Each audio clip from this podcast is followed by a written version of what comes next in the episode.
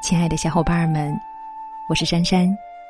今天给大家分享的文章是范仲淹家风，八百年兴盛不衰的秘诀都藏在八个字中。那如果你喜欢这篇文章，别忘了动动手指点个赞。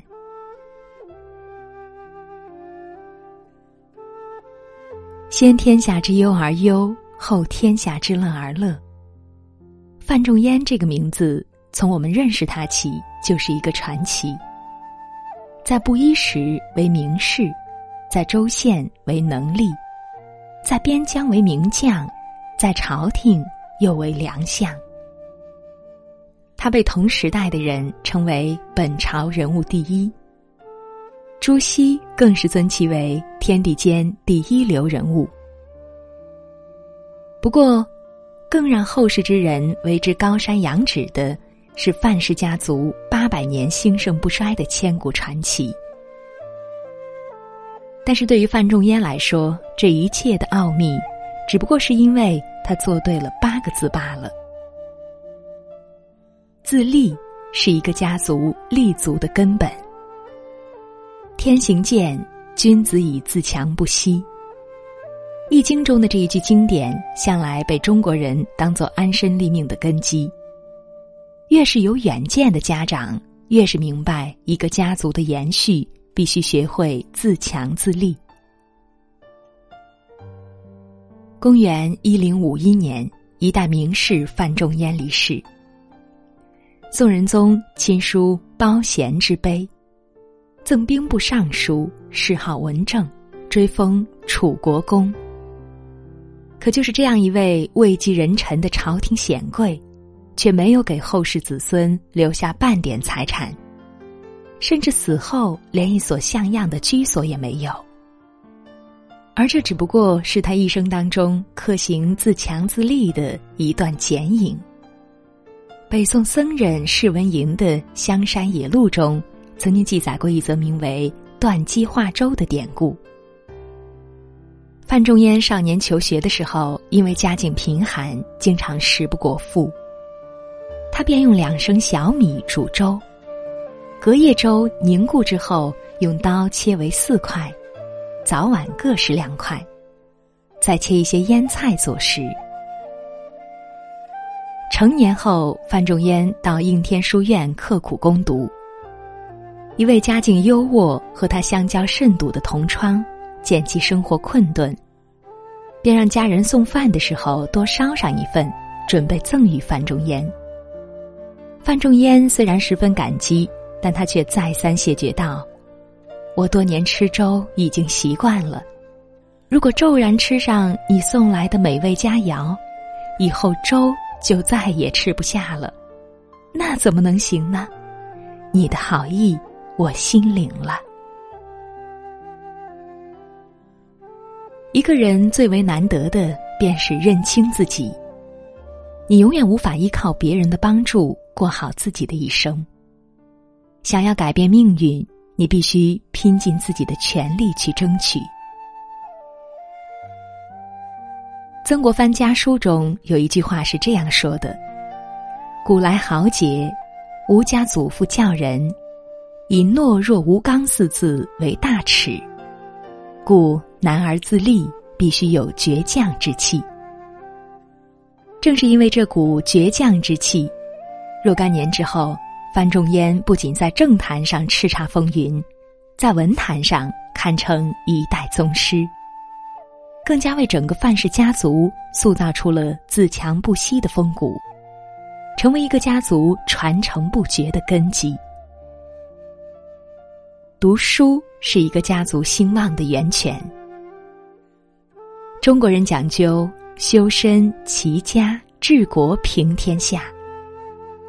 欧阳修曾经说过：“立身以力学为先，力学以读书为本。”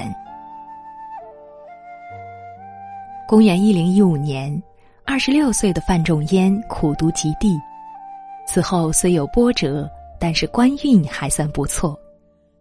从主政一方到官居庙堂，出任参知政事不过短短二十八年的时间。读书改变命运，古时如此，即便到了现代，依然是很多寒门子弟兴家望族的一条必经之路。范仲淹在与家人的书信《雨中社书》中，曾和兄长范仲温谈论过子侄们读书学习的问题。为此，他提出两点建议：一，要督促孩子们发奋学习，每天必令其钻研功课，苦读苦练，绝不能让他们得过且过，混天度日。二，要让他们了解，只有学有所成，才能入仕做官，有所成就。说这些话的时候，范仲淹早已经是朝廷重臣。兄长范仲温本意是想让他帮忙，给自家孩子走走后门，但是却被他义正言辞地拒绝了。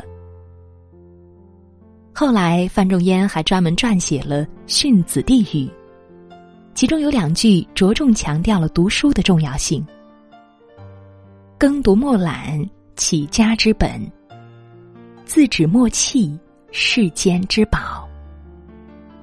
在范仲淹的教育下，范氏子孙无一不在学业上奋发上进，后来更是名臣良相辈出，成为世间美谈，为世人所敬仰。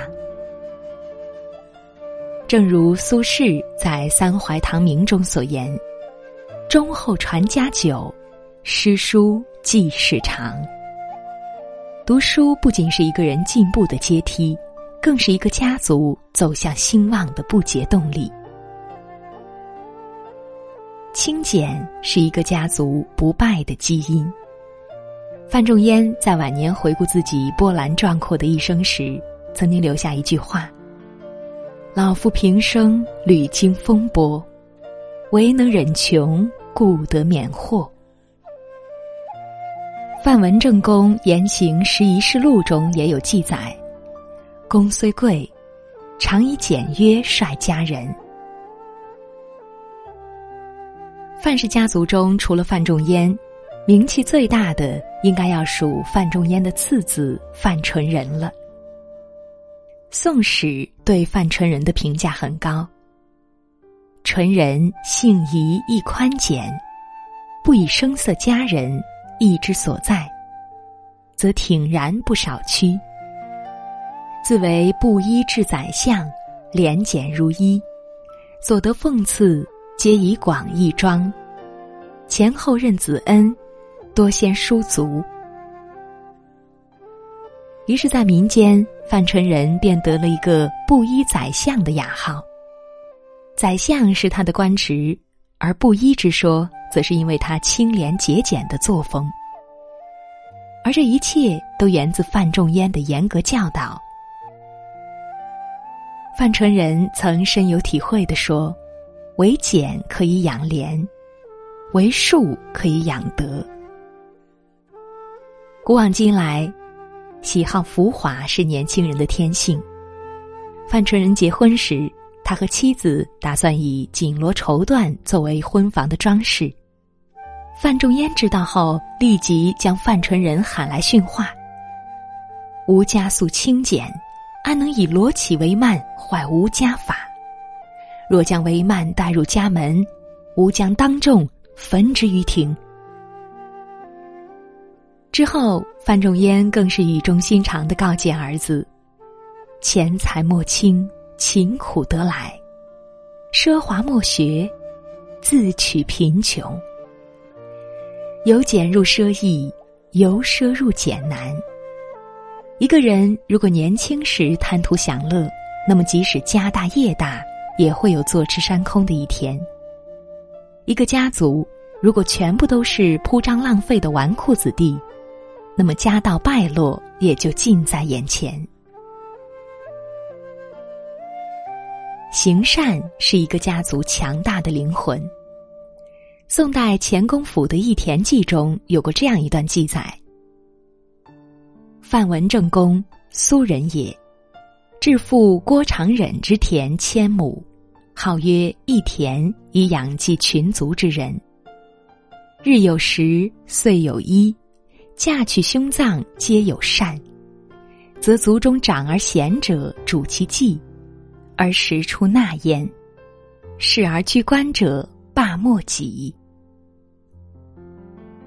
意思是说，范仲淹花费巨资购置良田，不是用来圈地致富，而是拿佃租接济贫寒不能自立的老百姓。而这只是一个发端，一直到清雍正年间，范氏一族的后人还在不断注入资产，形成了一条横跨了数百年的伟大的慈善事业。当然，这样伟大的事业也并非一帆风顺的，其中就曾遭遇两次大难。南宋时期，因为战乱，无数田地房屋被占用，范氏家族的一田所剩无几。如果按照我们惯常的思维，这样的义举已经坚持了近百年，因为外力破坏无以为继，就算弃之不理也无可厚非。但范仲淹的五世孙范良器、范之柔兄弟却勇敢地承担起重振一田的任务，他们毫不犹豫地将自己的私产全部捐献出来，使一田恢复如初。到了明朝，一田再次遭到破坏。当时闻名天下的清官苏州知府钟旷得悉后，立即投入人力物力资助，再加上范氏后人的勉力支持，重新撑起了这一项传承了数百年的慈善事业。无论是子孙的继承，还是旁人的援助，范氏一族的善举之所以能够赢得后人的云集影从，无非就是在家风之中牢牢刻印下了两个字：行善。了凡四训有言：命自我立，福自己求。一切祸福修旧，皆自当人掌握。行善则积福，作恶则招祸。当范仲淹在一个家族的灵魂中播下一颗善良的种子，然后子孙后代不断地施肥灌溉，等到种子长成一棵参天大树，变成护卫整个家族的最强大的保护伞。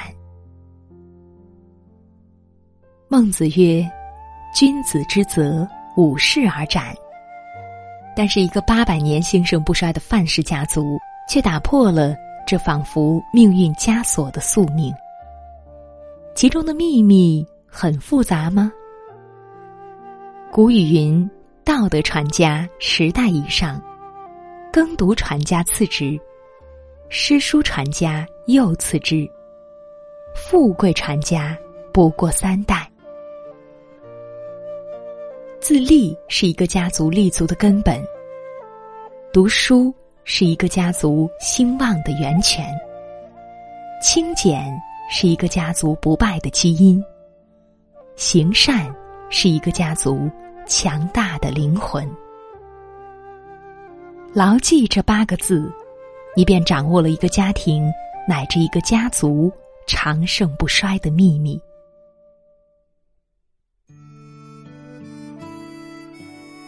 那今晚的分享就是这样，我是珊珊，晚安。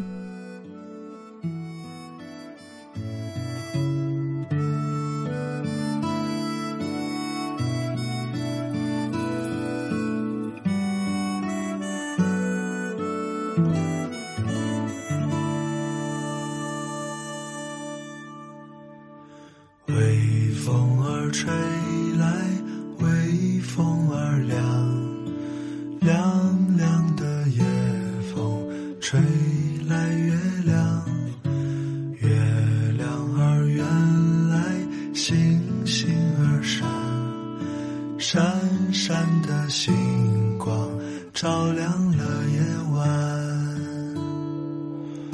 轻轻的风吹散你的愁，我在你身边握着你的手，甜甜的梦带走你的忧，做你最轻柔的风。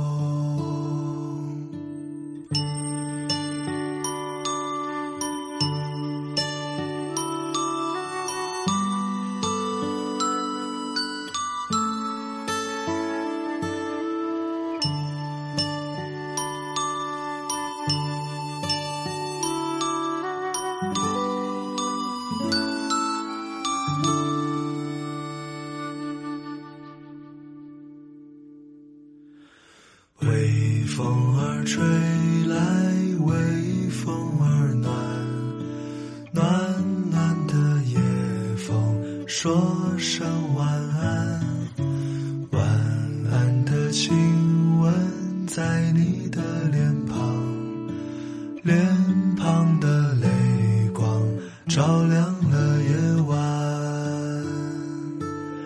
轻轻的风吹散你的愁，我在你身边握着你的手，甜甜的梦带走你的忧，让我变作你最轻柔的风。